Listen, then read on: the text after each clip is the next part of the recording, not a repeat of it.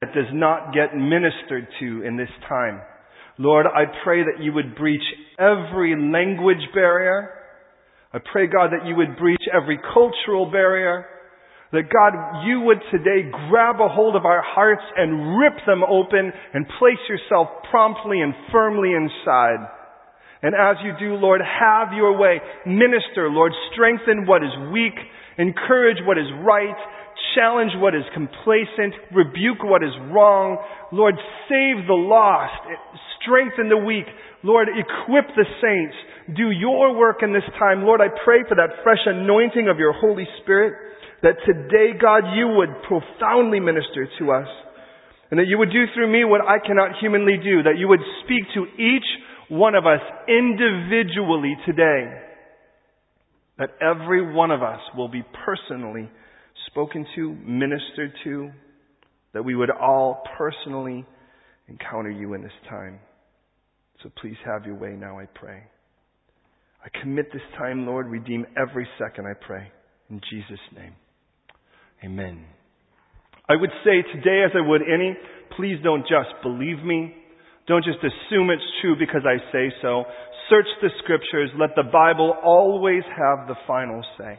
So here's where we're at we left in chapter 12. In chapter 12 of Exodus, after 430 years of being in Egypt, God has delivered us out of Egypt, out of the hand of the enemy, out of the land of slavery. Now, there is a problem. 430 years of Egypt is an awful lot of Egypt in a group of people. It's all we've known. It's all our grandfathers have known. It's all our grandfathers' fathers have really known. This is it for us. All we've known is Egypt. But understand, deliverance is never removal. They're different. If, for instance, I was given something, and all of a sudden I was told by Daniele, Daniele says, hey, deliver this. Beautiful pasta, deliver it. Benissimo. Uh, and if I were to say, okay, and I just grabbed it and I left with it, there's still kind of a really important part missing. And that is Dove? Where? To where? And understand, that's the problem when we talk about being a Christian, because listen, I've been delivered. Well, you've been delivered. I've been delivered from drugs. I've been delivered from being a, mad, and a nasty person. But, but wait a minute. Where did you go? Because if it was only that you've been removed from it, understand God is a warning about that. In the Gospel of Luke, Jesus speaks even about a spirit driven from a human being. And when he says, if that spirit comes back and sees that house or that person, and the house is swept clean and it's in order, listen, it's in order. He'll get seven worse than himself. And he says, I warn you, that house will be worse than it was before. See, it's not about just getting the house in order. It's about getting a new tenant. It's about getting a new landlord. There's the difference. You see, the moment I gave my life to Christ, it wasn't that I was like a, to- a horrible, rotten person like the rest of us. And God just said, well, let's just make you nice now. Poof, wala, wama, poof, you're nice. Bon. Toi bon. I go, nice, great. But, and the problem is, in the end of it all, Christ did more than that. Jesus didn't die to make us nice people died to, be with us. Jesus didn't die on the cross just so that you could actually become more moderate in your voting. So you wouldn't go get drunk all the time. So you wouldn't sleep around. Jesus died for you because he'd rather die than live without you. Because your guilt separated him, someone had to pay for it. Jesus made that choice to pay for it. But understand, deliverance is never removal. Removal's the first part. I can't deliver anything that I don't first remove. Unless I'm delivering it to the same spot, and that's not deliverance, that's just keeping it there. Israel is in the process of being delivered. You're in the process of being delivered, except for spiritually. If you've accepted, now let, let, me make it really clear again. We all start out sinners. The playing field is level. Nobody has an advantage. Whether you started shooting up drugs at eight, huffing glue by nine, kicking puppies, robbing nuns by 11, you are a bad dude. Or whether you were born in a house with stained glass, Billy Graham's your uncle, You actually, your first words were actually a hymn. In the end of it all, we're all sinners. And one broken law makes you a lawbreaker. No, I'm not telling you you might as well do a lot then. That's just more regret to put on the table. But Jesus, knowing your guilt and my guilt, died on the cross so that all of our guilt could be paid for. And then rose again to offer us a new life. Now, if we live our Christianity or preach our Christianity in the way we live it often and then try to put it to Jesus, it would be like Jesus died on the cross and that was the end of the story. So, you know, I used to do all these things and now I don't anymore. And you could see people who don't know Jesus going, wow, congratulations. You're not that kind of jerk. You're a different kind of jerk now. But where's the fun? Okay, because to them, the best they know is getting drunk and sleeping around and running from relationship to relationship. I mean, that's the best they know. And what you said is, I met Jesus and now I don't do anything fun according to your world. But God is not a God of nots. He's a God of instead ofs. And we were delivered from the power of darkness into the Son that He loves. Understand? Deliverance was to Jesus. You're not delivered until you're delivered to Jesus. So don't tell me how I'm delivered from, I'm going to a deliverance service or somebody's going to go and go, whack! Now you're delivered. I'm like, delivered from not having a headache is what I just got delivered from. But it's like, look at what I need is to be brought to Jesus. And whatever the problem is, for me it would be violence, so I'm sorry. Whatever it is, we take it to Jesus because it isn't just, I, I, I don't want to be a jerk anymore. It's like, I want to be more like Christ. If not, we're still standing at the table trying to get Jesus just to serve us, and we're calling him Lord, but he's not to us. Now here we are. God is, now please, please understand, God removes and then He instructs. Did you get that? He removed us in chapter 12. Here we are in chapter 23. In between that time, the Lord has brought us into the wilderness. And you'd say, that seems, and we, we are, we're so drama queen when it comes to stuff like this. Everybody, you know, I've given my life to Christ and now I'm gutted. I'm in the wilderness. Why? Because I got up late today. That's your wilderness, right? Oh, you know, it's, it's been a rough, it's been a rough day. I'm in the wilderness. You know, I don't know. I, I read the Bible and I don't understand everything that's in it. If you understood everything in the Bible, your brain would explode out of your head. I'm in the wilderness. Now, can I just say, here's a kind thing about the wilderness. It's a place where things are really simple. It wasn't like when Moses spoke to two million people that anybody, anybody was texting. It wasn't like Moses was checking to see if anyone was going, excuse me, brother. Spell check. Ah, man. You know, the wilderness was a place of great simplicity so that, listen, God has this habit. It's like, look at, you were in a place of bondage and God says, come with me. Allez, s'il vous plaît. And then there you are. And he's like, now can we just have a time, you and me? And then all of a sudden, to be honest, when it's just you and him, it really doesn't matter where you are. Detroit? Doesn't matter. Luxembourg? Doesn't matter. Wherever it is. Because when He's there, it's good.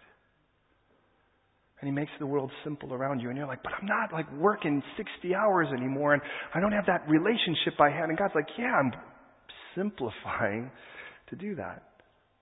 So He pulled us out of this bondage. He put us in this place that was simpler. And then He started showing us piece by piece who He really is now in our life. More than just Savior. Our provider, now we start saying, look, I can take care of you. I can quench that thirst. I can solve that hunger. I can protect you and deliver you from even the greatest of fears to a place of peace. Remember, I would say deliver to. And then he goes, now that we're kind of getting that solved, can I start talking to you a little bit about some laws I'd like to set up? And you go, well, why would, oh, see, I just knew it. I just knew it. If I just join the church, it's just going to be all rule, rule, rule, rule. Can I just lay out why God wants to do this? Um, Lorna, you, you run a PowerPoint, right? Would you flash up that holy thing? Look at, I just, I want to start by this, okay? And then we're going to get right into our text. I genuinely believe the reason why, not that, that's for later. Um, there we go.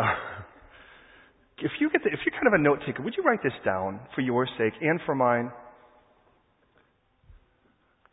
Oh, you can't see because of this, huh? Don't worry, this thing isn't heavy or anything. Solid lead. Right, don't worry, I'm fine. Good, yeah. Right. All right.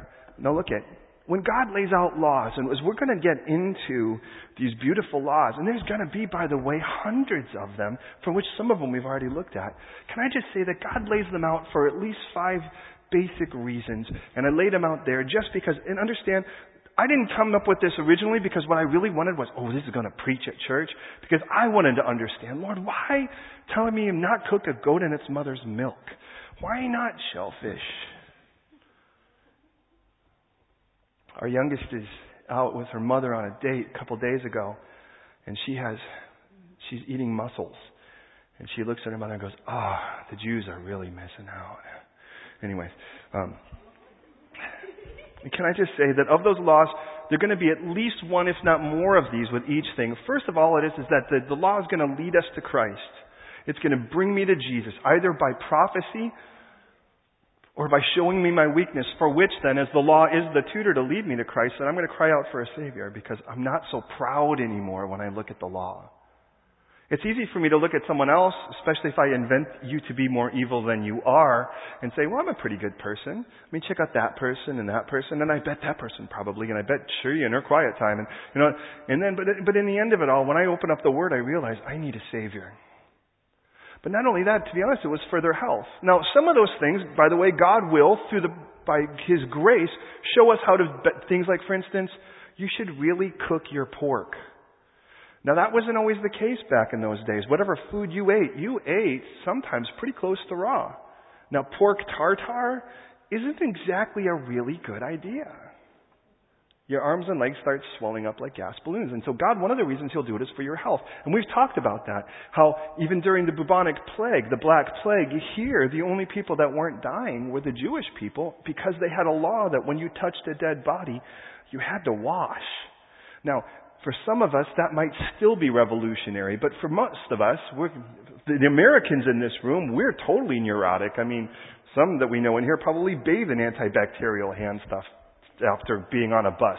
But God does it for the health. Another reason, by the way, is simply to show you, to give you an opportunity to show your obedience.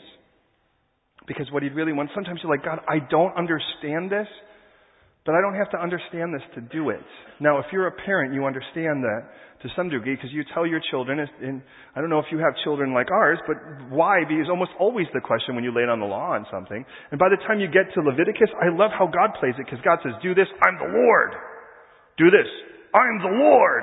Because you just know someone's going to go, why should I? God's like, because I'm the Lord, that's why. Do this. Why? Because I'm the Lord. You know, because I'm your parent. I brought you into the world, I'll take you out. No. Then there's the idea of the last two. And by the last two, by the way, please hear me because all of these still apply in that sense. One of them, by the way, is that they've lived for 430 years in Egypt and God wants you to leave the world you came from. Now look at, before you knew Christ, can I just say you were a selfish jerk.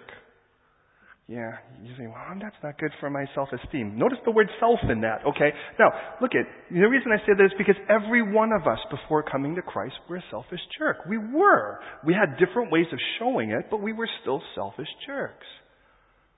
And then what happens is we give our life to Christ and we try to figure out how to be a Christian selfish jerk.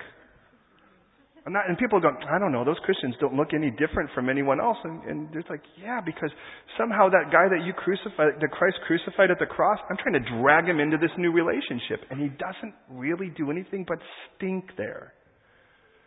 And part of the law is, look at, I want to take you out of the world you came from. But let me warn you, in the last of them, in yearning for him, alone, is I also don't, in the world I'm going to put you in, I don't want you to get sucked into that either. Because now that you have been made new, and I introduce you, I reintroduce you into the world, I don't want you actually getting sucked into the traps that are there. Does that make sense? Now understand, when that's the case, all of the scripture that we go through here is going to really apply to this as well as to those Ten Commandments because what he's doing is developing. One last concept and we dig into our text.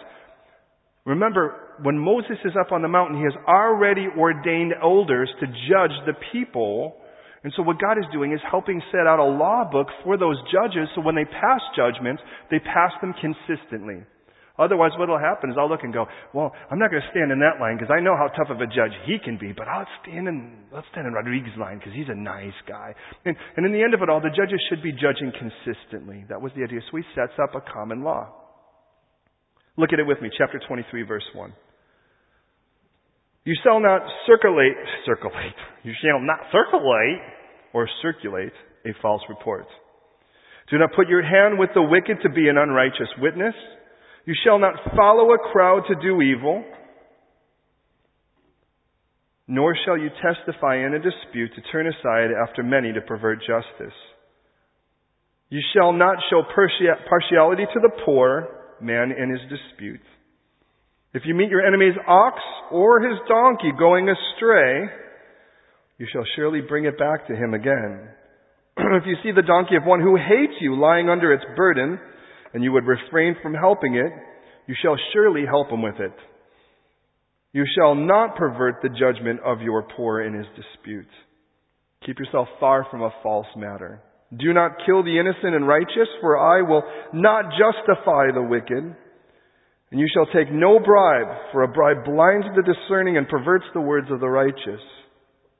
You shall not oppress a stranger, for you know the heart of a stranger, because you were strangers in the land of Egypt. in our first section of this, our first nine verses, God obviously clearly speaks to judges. He's speaking to people with the purpose of making sure that the judges judge fairly. And the word I might use is the word of how to be just. Notice in this, by the way, God knowing the heart of man develops a couple things. First of all, in verses 1 and 2, notice God assumes that what, when you judge properly, it's not going to be the common vote of the people.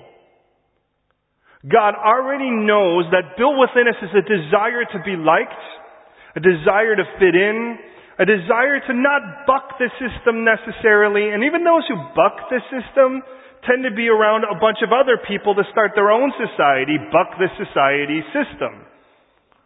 Or buck the system society. They have their own little group. It's like the individuals club where everyone looks the same, but individually. And God looks and He says, look it, I want to make sure you recognize that you should not be involved in a lie. Now remember, that was already one of the Ten Commandments the tenth or the ninth. But in that, God makes really clear that He does not want us partaking in it, even in our judgments. So you don't circulate it. In other words, don't carry it. Don't listen to it. Now, by the way, that plays out in our world in a really big way. I have never met a media more given over to rumor than the one in Western Europe. Now, the whole world's janky. We're all aware of that, and everyone's got their issues. But oh my goodness, Here's the rumor page. Did you hear what Taylor Swift is doing these days? Oh no, and Justin Bieber, how he must have had a meltdown and then he wore a gas mask and, you know, it's amazing how, and it's, by the way, unless it brings you to prayer, and so what happened, that's one thing, but most, more than likely you might not meet these people. You just spend your time, it doesn't, I won't even go there. But, but what happens when it comes to, well, did you hear about Amina or did you hear about Gina? Well, I heard that Rodriguez secretly, eh, and Deborah, oh, she seems nice, but, you know, or we'll make it even easier. Juan, well, I'm just kidding. And the reason that I say that is that God makes really clear, I don't want you to be a part of it. Now, what would happen if we actually did what God called us to? Because some of the things God calls us to are absolutely insane, and because of that, they're awesome. If you're not going to listen to it, what would that be like? That would be like is all of a sudden, Elena comes to me and she goes, Psst, hey, do you want to go, ah, la, la, la, la, la, la, la, la, that not freak her out. Well, twice, she's not going to do it a third time, more than likely, unless she's a really slow learner. But, but let's be honest, we're at a place right now when it tells us that those things are like tasty trifles. It's like I open up a box of chocolates. You want to, you want to hear my rumor? And you're like, ah, maybe this one, you know. And, and that's where we kind of get with it. And God says, look at, if you're going to represent me, and that's the whole idea of a judge here, right? If you're going to represent me, have nothing to do with the lie. Don't even know it.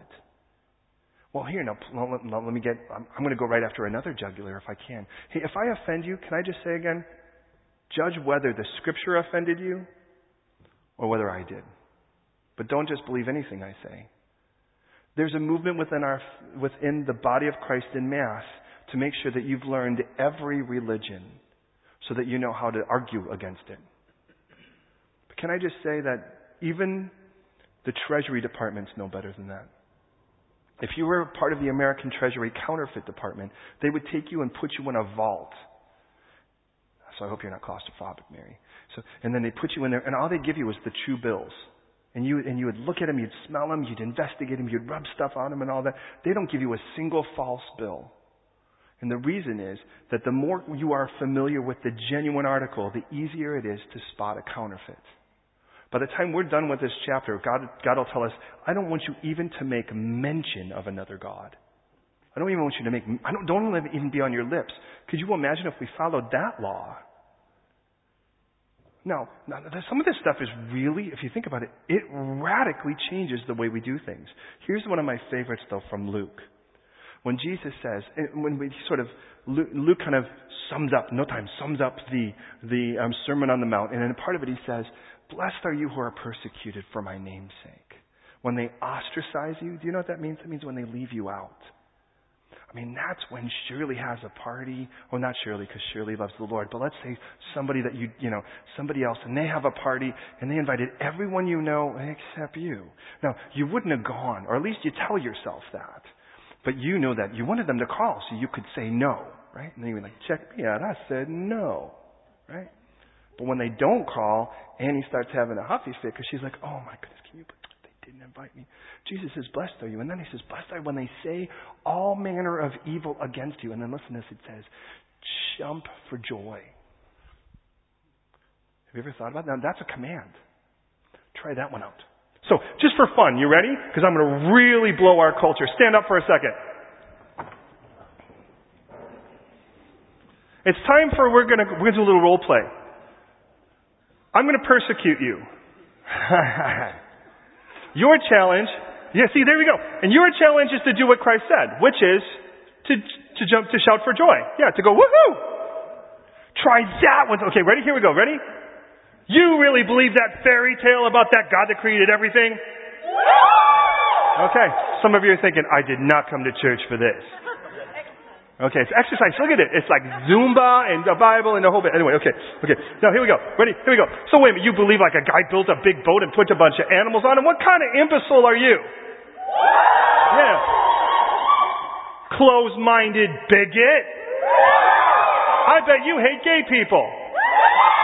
Okay, now that's going to really freak him out, isn't it? Okay. No, wait a minute, wait a minute. You really believe that there's only one way to heaven? What kind of person are you that believes there's one way to heaven?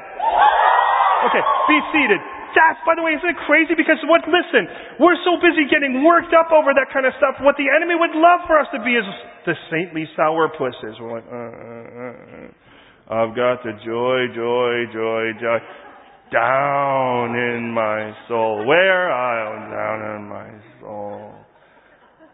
Come to Christ. He makes you happy. He makes you complete. really? Really? I was gutted. Someone actually looked at me. Okay, I kid you not. Shantae and I were once sitting on a bus, and I and I, you know, fogged up windows. That's a billboard waiting to happen, right? We're on a double decker bus, sitting on the sitting on the front, big one. So all right, Jesus died for your sins and rose to set you free. And as I'm doing this, I kid you not, some guy is walking down the steps because that's just right behind me, and he looks and he goes, "Retarded." That was the best he had. And you know what I did? I went, woohoo! now here's the point of all of that. When God starts laying this stuff out, He doesn't want us part of things. And look at, just because it's culturally acceptable does not mean it's supposed to be culturally acceptable here. Don't follow the crowd to do evil. So don't tell me, well, you don't understand. Everybody's doing it. And if you're a parent, you got the best verse.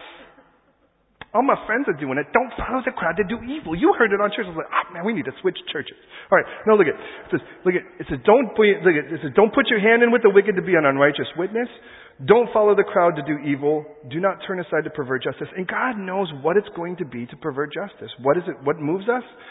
Sometimes it's poor people. And by the way, can I just say what? It's strange because we can go either side of that. Some people will be prejudiced against them. Some people will be prejudiced for them. So da dun dun. Da dun dun. The next case will be rich man versus poor man. And some people are already going, You're already guilty. You are already guilty. And some are going, You're miserable. You are guilty. Some people will show partiality and go, Well, he's poor, so God's probably not blessing him. Clearly, there must be something wrong in his life. Thank you, Job's friends. And there are others that go, Well, that guy's rich, so he's probably a rotten, miserable. I've, I've read Dickens. Those guys are rotten. But on the other side of it, God goes, Look, at you shouldn't do that. Don't show partiality to anyone. Now, if I'm not going to show partiality because someone's rich or poor, do you really think I have a right to show partiality because somebody has a beard and named Ahmed? Or somebody has darker skin? Or somebody, and it is amazing how the church in mass at times, we, we have been guilty, but please understand, I've never seen the sword be one-edged. Being a bass player, playing in certain black gospel churches in Chicago, it is amazing how many of them walk in and go, Who let you in here? And I'm thinking, wow, that's really strange. But and, well, you don't understand your ancestors. You don't know my ancestors. You don't even know your ancestors. and the reason I said that is we have no right to hate another person because of anything and then try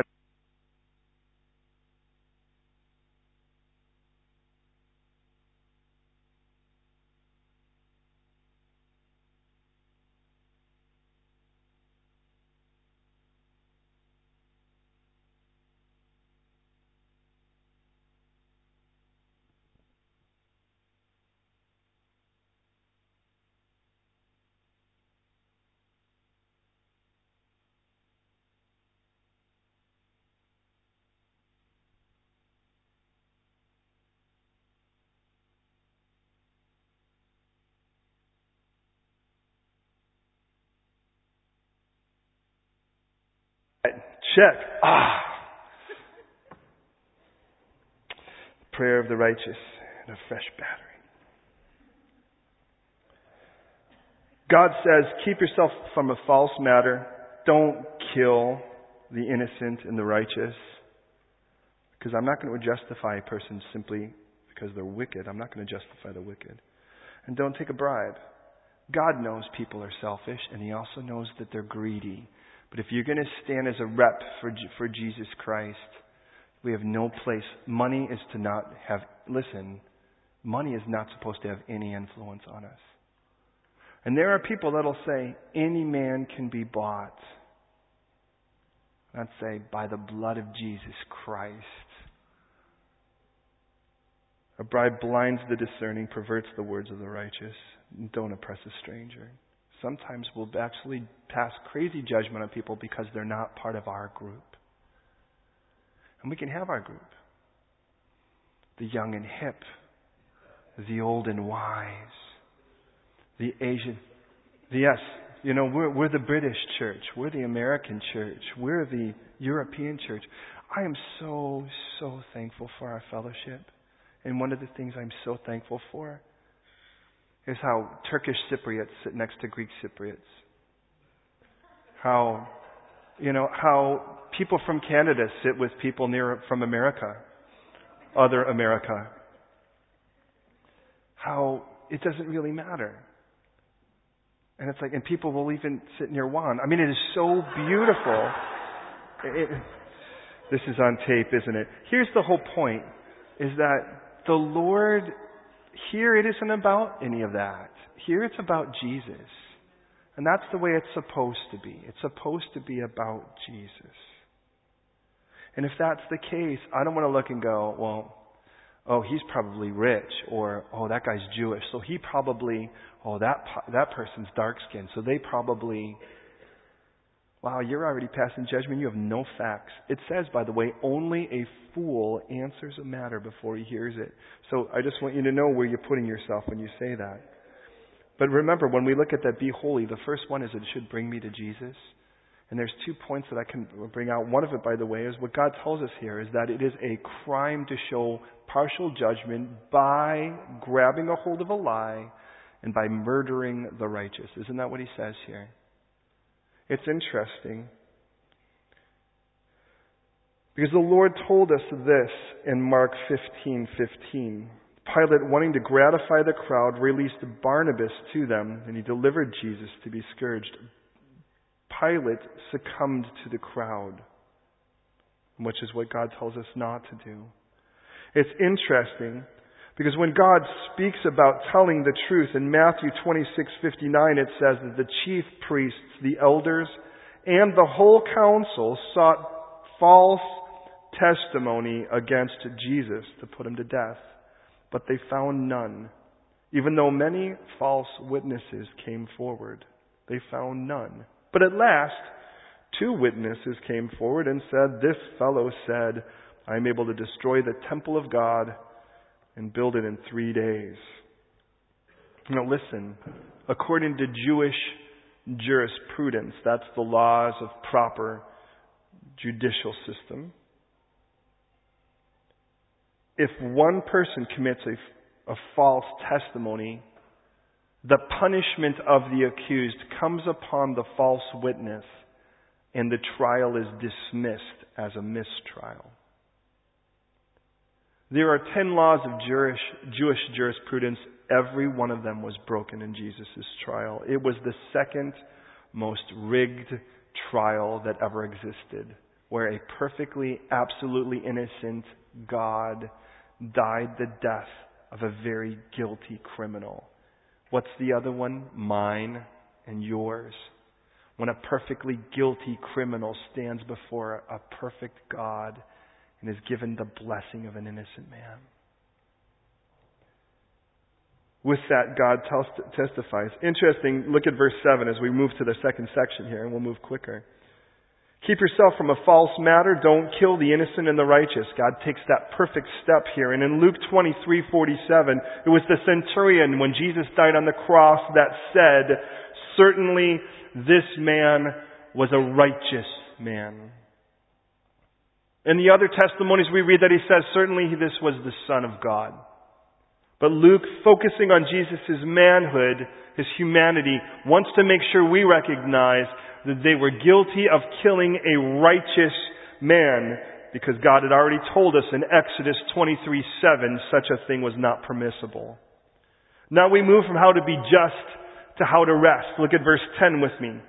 Six years you shall sow your land and gather in its produce. That's called, by the way, Shabbat Aretz, which means the land Sabbath. But in the seventh year you shall let it, the rest follow. In other words, don't touch it. That the poor of your people may eat and what they leave the beasts of the field may eat. In like manner you shall do to your vineyard and to your olive grove. Six days you shall do your work, and on the seventh day you shall rest, that your ox and your donkey may rest. Your son and your female servant and stranger may be refreshed. Now please understand in this, notice that God makes careful mention of why he wants the land to rest. Interesting, you know the one reason he doesn't say he wants the land to rest? was for the land. Did you notice that? He doesn't say, let the land rest so that the land can be replenished. Though, by the way, that will be part of it, but he doesn't say that's his primary reason. This is why. His primary reason isn't, to be honest, because he loves the land. The reason is because he loves the people who live on it. And if I have a crew of 600 people that are working the field, God says, could you give them a day off? Love them a little bit to let them take a day off because they need to be refreshed too. Now, from the site of Egypt where we came from and in the land of Canaan where we're going to go before we're done with this whole thing, God willing, unless the Lord comes back and he can teach it better than I can. But in either case, slaves were just property. They weren't human beings and you worked them to death. You worked animals to death and you worked people to death. And God says that is not how it plays in my economy. Look at, give these people a day off. Love them enough to rest. Because if you're supposed to represent me, and you're so busy working everybody else to death, exactly how are they going to think you believe that God's providing? And you say, why can't you give me more? Why can't you? Now, understand there are times when people are lazy and they need to be challenged. But when it's just like you're just so busy trying to squeeze blood out of a turnip, God's like, stop it. It's not worth it. Now understand, in the end of it all, when God created the Sabbath in the beginning, it wasn't because God was tired. And we read, God didn't create the Sabbath for himself. He created it for man. God created everything. He made man. And then when he was done with man, he goes, hey, you know what? I'm taking the day off tomorrow. Let's hang out. Do you get it? God didn't create man on the first day and he said, now write all of this down. Don't miss anything. And I'm checking your spelling and your grammar. God says, look at you. After he makes everything, he's like, just like a perfect, like a perfect symphony where the big crescendos, the climax is the greatest thing. And you see, this is what he made, and then this is what he made, and this is what he made. But back here, there's this thing with a curtain on it, and you just know, and here's my prize thing. Ah, voila! You. You're his masterpiece. And God didn't say to the woodchucks or the hedgehogs, I'm so glad I made you. Let's just roll around on the floor for a while. But when He made you, He said, Could, could we be together now? And you know what's amazing is, please hear me on this, please hear me. God knows your and my tendency to get so busy that God has to actually, please hear me, barge His way into your diary just to spend time with you. Isn't that sad? Think about it. We call him the most important thing. He's going, could we please just have some time together? And you go, yeah. And you know what we do? We'd go, sure, Lord, no worries. And God goes, when? Soon? God's like, no, no, no, no. Saturday. From sundown on Friday night to sundown on Saturday, you're mine. See, God knows He had to book that time because if He didn't, well, let's be honest. How many of us have ever actually woken up one day and gone, you know, I really, I haven't spent any really decent time with the Lord for quite a while now. Like it just slipped right past you. Can you understand why God created the Sabbath? People spend so much time laying down rules about it, and you know what the most amazing thing is? We're so busy trying to obey that, we miss the whole reason, which was date night with the Lord. Do you think God's really happy because you didn't push a button? Well, you don't understand. I didn't drive more than five miles. God's like, but you didn't spend any of it with me. I'd have rather you drove a hundred miles, but I sat next to you in the car.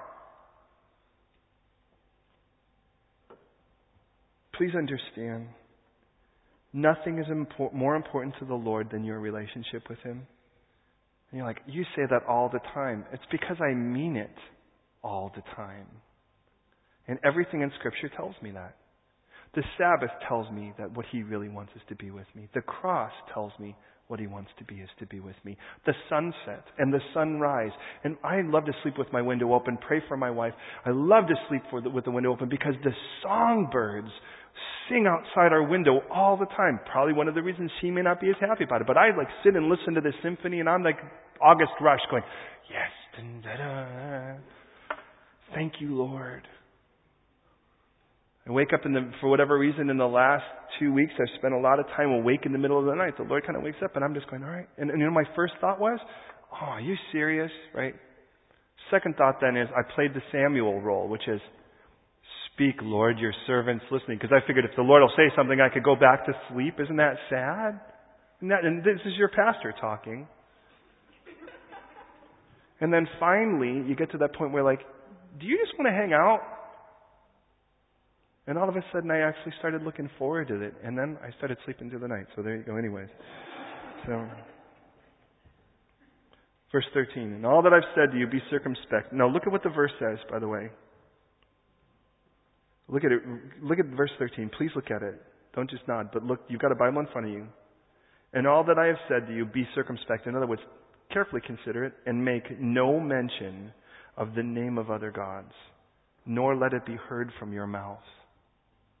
But if God started this with no false circulation, can you see why God wouldn't want us mentioning them either? Because that would be false circulation. So God, if you don't want me to take this time off every seventh year the land rests, by the way, from the time that the Israel gets a king Israel will stop doing the Avet Shabbat for, listen, for 490 years. 490 years the land never rests. So do the math. What's one seventh of 490? 70 years. Israel then is captive for 70 years. Here's the good news. God didn't collect interest. Aren't you thankful? God didn't say, hey, let me tell you what. Should have rested for 70 years. I've waited almost a half a millennium. Let's call it 160 and we'll call it even. Doesn't do that. He goes, this is what you owe. We're going to give it the rest. So look at, can I tell you what kind of God we serve? Look at the next verses. Can I just say as a man, these are verses that make me want to go, yes. Verse 14, three times you shall keep a feast to me in the year. Yes. God did not say three times a year I want you to fast for a week. And I'd think, man, I love you. Three times a year, come on over. He's like, this is what God says in the simplest sense for three times a year, come over to my house for a week. We're going to have a barbecue slumber party. That's God speaking. And you go, that sounds irreverent. Does it really? This is what God wants. What He wants is to spend time with us. And can I just say, God didn't just block out a day of, every, of the week for your, in, in your diary. He started blocking off weeks in your year. And He goes, if you're a man, if you're a real man, you're coming. And you go, well, say, what about me? You should be going too. Here's the crazy thing. If you think that, if you're offended, ladies, maybe it is that God had to demand it from a man, but all he had to do was invite you. The craziest part is, God still called it a barbecue and he still had to demand it. I don't get it. Three times a year, three times a year, the Feast of Unleavened Bread, verse 15. You shall eat unleavened bread. And I'll develop these when we get to them because they'll be more specified later. That I command you, appoint the month of Aviv, you came out of Egypt, don't appear to me empty. By the way, God always demands a sacrifice. He doesn't say you need to be perfect. He says your sacrifice does. Second one, verse 16 is the feast of harvest. Can listen. I'm going to say, first one's the feast of unleavened bread or Passover. Could you say Passover? What's the first feast? Gosh, this should be a lot easier. What's the first feast? Passover. Thank you. The second one's in verse 16. The feast of what? What does it say? The feast of what? Come on, I know you got more in you. The feast of what? Right. What's the first one? What's the second? Beautiful. Look at the third. It's also in verse 16. It says the first fruit of your harvest, the labors which you've sown in the field, and the feast of what? In gathering. Don't miss this. God says that these are going to be eternal statements. Three of them. What's the first one? the Passover, where the Lamb of God was slaughtered, where the firstborn died so we could be removed from slavery. Are you with me on this? That's the first of them. The second one was the Feast of what? What was it? The Feast of what? Where God says the first great harvest. That's what we're going to have as a celebration. Are you with me on that? Then the third one was the Feast of what? And gathering. He says, you're done with your work now. Because now we're going to celebrate. Listen, now we're going to celebrate the work you did in the field. Are you with me? Listen. God is setting us up for the three most important events in history. Three most important events. The first one, when the Lamb of God was slaughtered, when the Son of Man was murdered, it was at a feast. What feast was it? It was the Feast of Passover. Because at the Passover, we say that this lamb was slaughtered so I could go free. The firstborn died so I could be delivered out of bondage. Are you with me? And God says the most first of three most important events that will ever take place was the event where the Son of Man died, where the Lamb of God was murdered, so I could be set free, delivered out of the bondage. Are you with me? The second one, well, what took place on that day? Well, we have another name for that feast, the Feast of the Harvest, because it's 50 days after this feast. And that word is Pentecost, like Pentecost interesting because God specifies one specific Pentecost more than any other. And I can develop a lot of these, but for the simplicity of this. And that particular Pentecost was in Acts chapter what? What chapter did Pentecost happen in Acts? That tells me most of you aren't from a Pentecostal church. Right. That's Acts chapter 2. And interesting, if you ask people, what's the greatest thing that ever took place in Acts chapter 2? Some will say, people spoke in tongues. And I'm like, that's the best you had.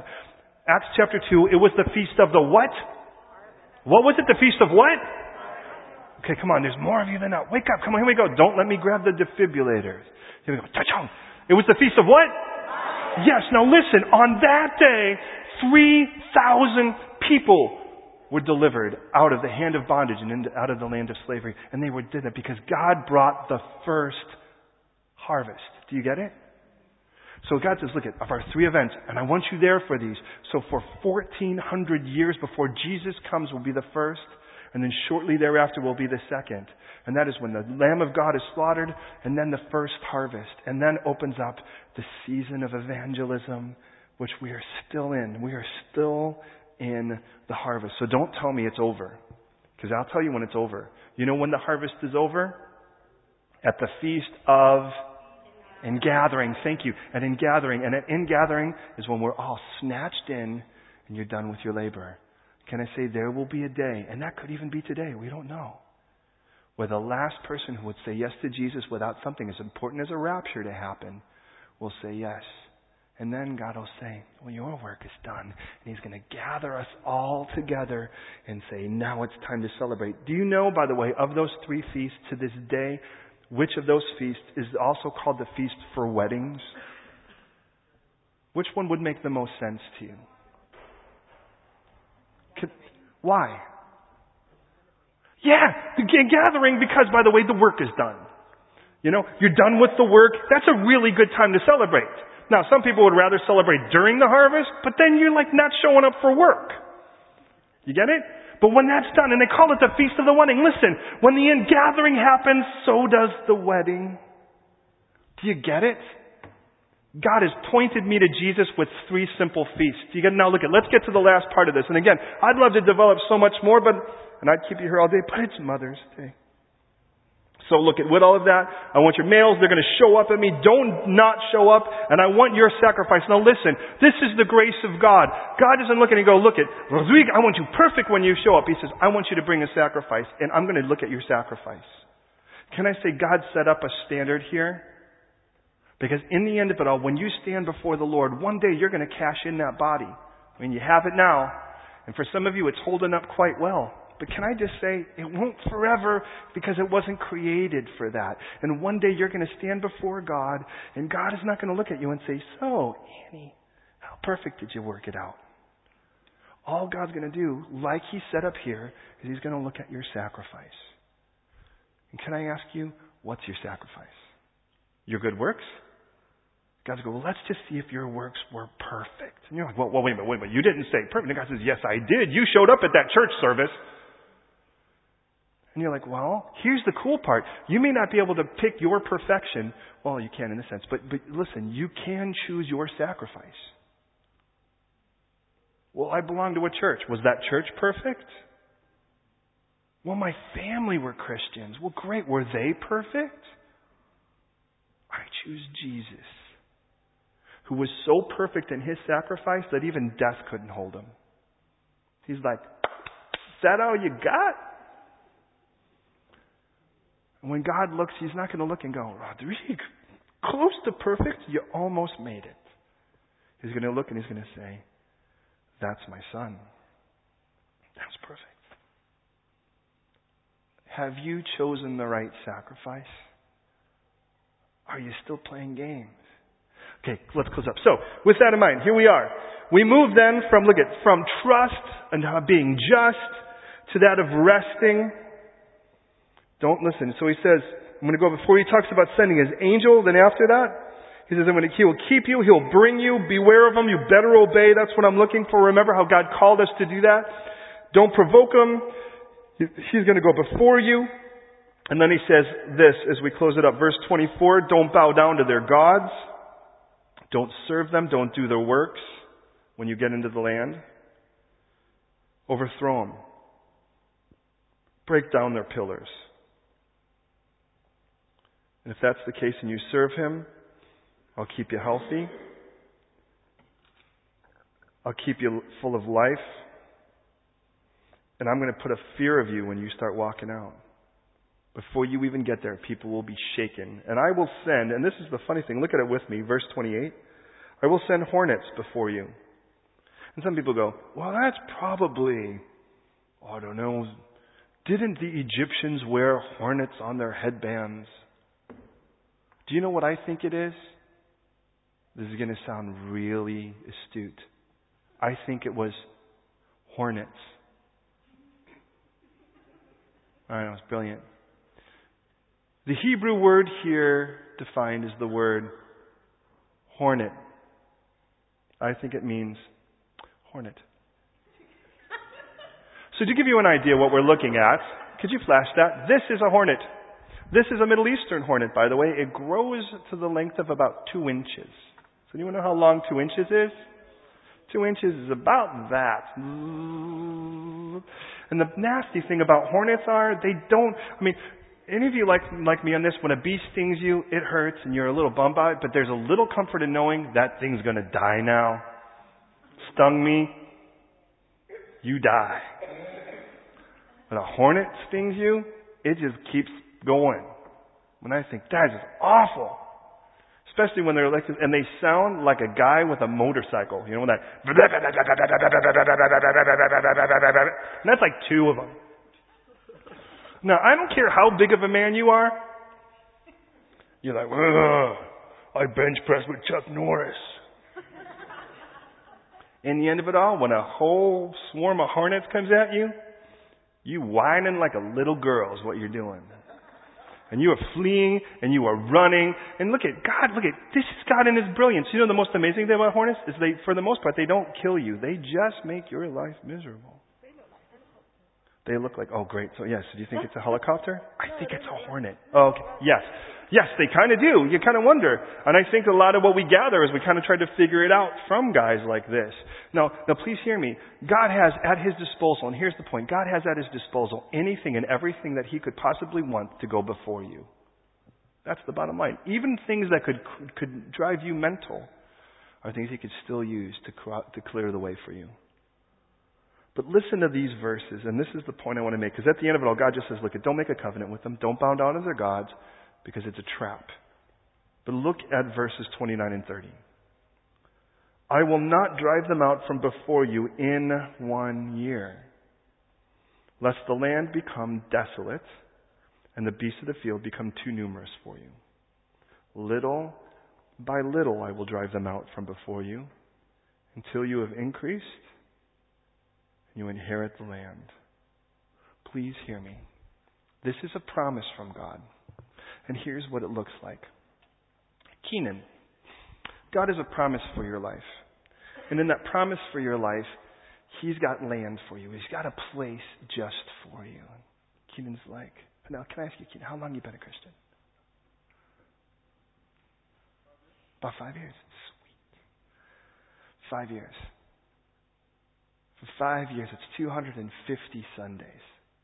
Actually, about 270. And he looks and he goes, But I'm still dealing with sin. No, I'm not trying to air his laundry. He's just a human being. He goes, I don't get it. Five years. Shouldn't I be perfect by now? How do I still struggle with that? How do I still deal with this? I, you know, and then the enemy says, Kenan, Kenan, you said you'd never do that again. How could you call yourself saved? How long have you been a Christian, Elena? You gave your life to the Lord while you were still in nappies, weren't didn't you? Be careful, your parents are here.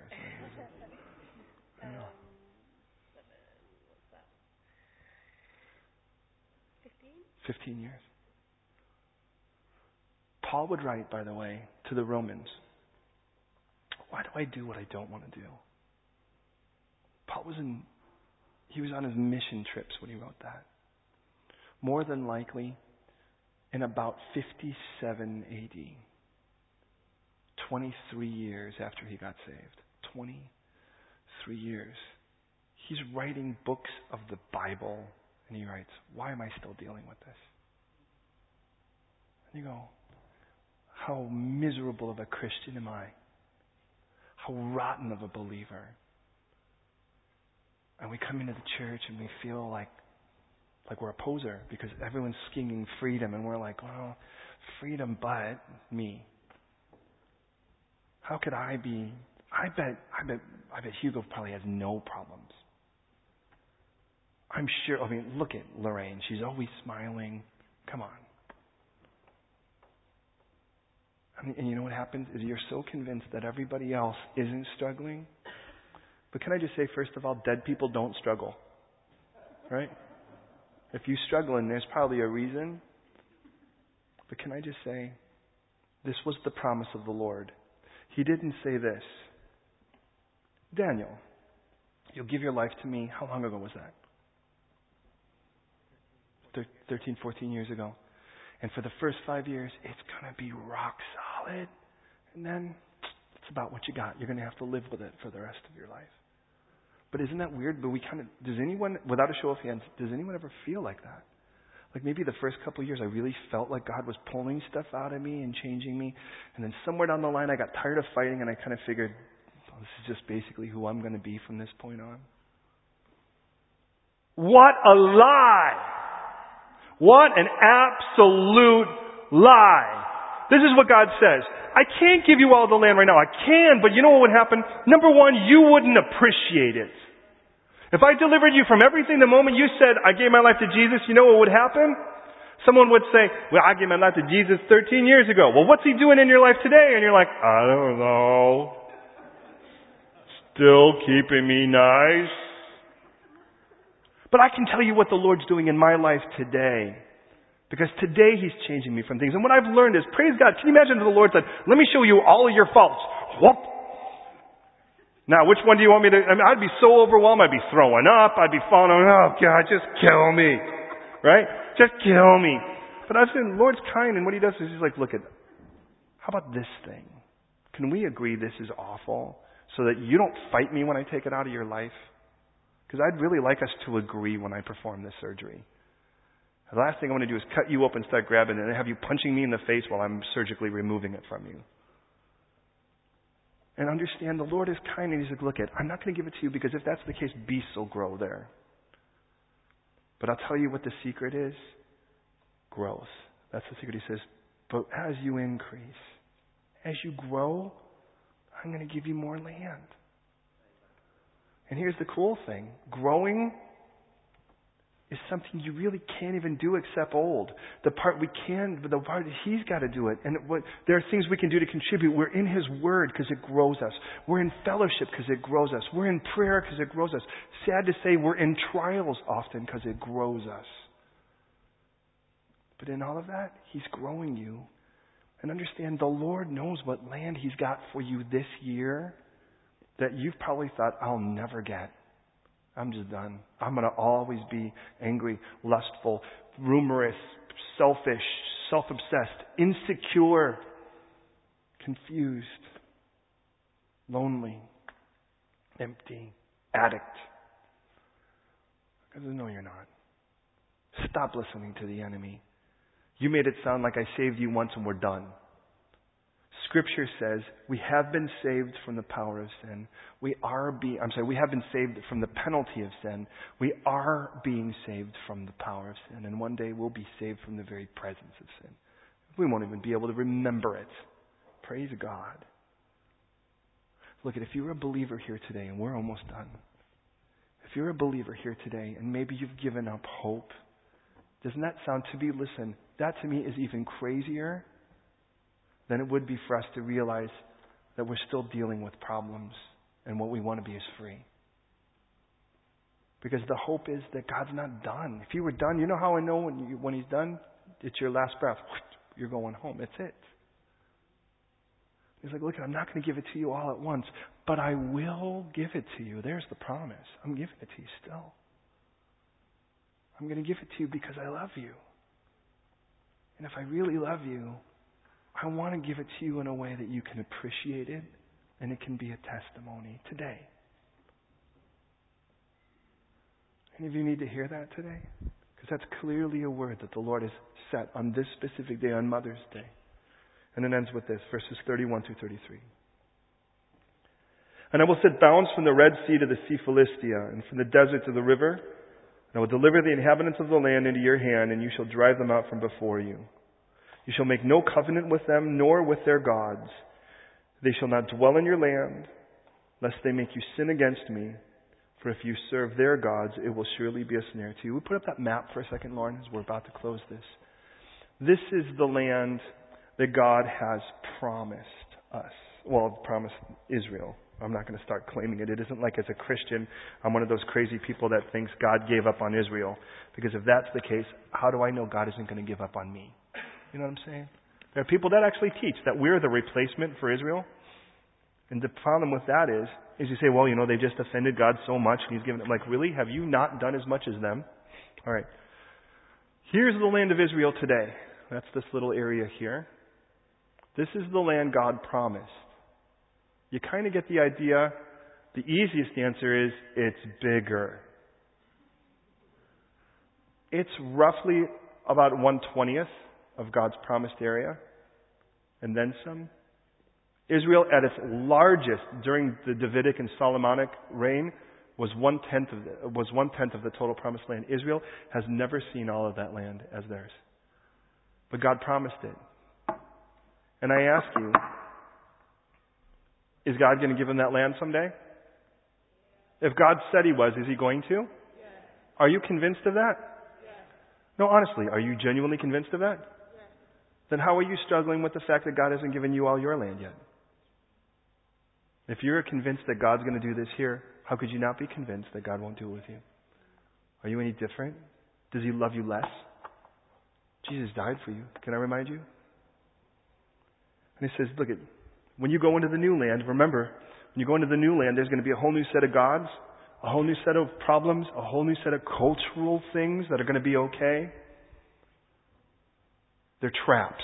That's what a snare is. It's a trap. Don't bow down to it. It's a trap. Oh, come on. Society says, God says it's a trap. But the crowd says it's a trap. Well, you know, here we have a few beers here and there, and we well look at it's a trap. I want to warn you. Well, here we kind of live together because that's what's cool. It's a trap. Well, here we're really kind of free about our love. It's a trap. Don't tell me that kids can't keep their virginity until they're 18. That's a trap. In the end of it all, God says, don't bow down to those things. Let me set the culture. You decide for yourself. But it's a trap. God says, I'd rather you be free. I'd rather you be free. What's amazing is we really like God's freedom, but we really want freedom to go and get into other traps. Do you see what I'm saying? And God's like, I'm not delivering you from one trap to another trap. I'm delivering you from one bondage into me. That's what the difference is. And in the Spirit of Christ, there's total freedom.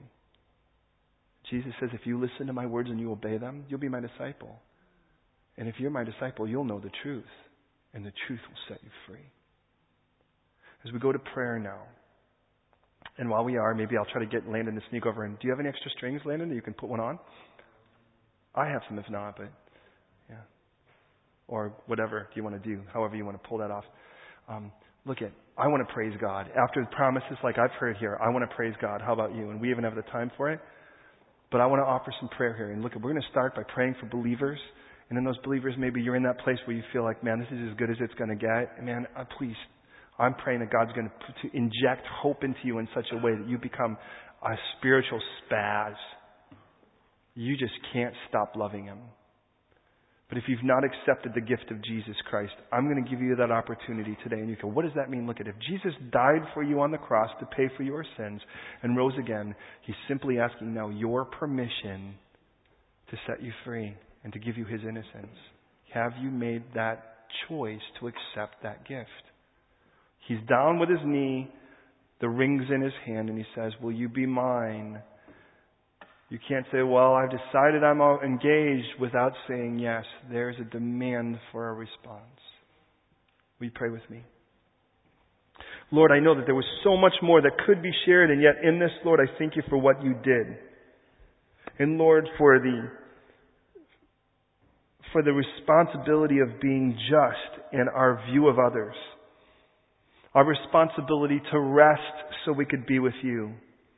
Our privilege of being able to feast so that we can celebrate you. And our understanding that now in the world we're in, we're a guest to the people around us. This is in our land, and so we're not supposed to succumb, well, in this sense. It isn't our culture to succumb to. We are citizens of heaven. And I pray right now that we could genuinely adhere to that. We would genuinely grab a hold of you like we should. So, Lord, please today, I pray for every believer here first. Lord, that you remove from us that frustration, that hopelessness that was never intended to be part of a believer's lifestyle. And I know that there may be some people in here, they've been struggling with the same sin or sins for quite a while. And yet, Lord, that is land you still promised to give them.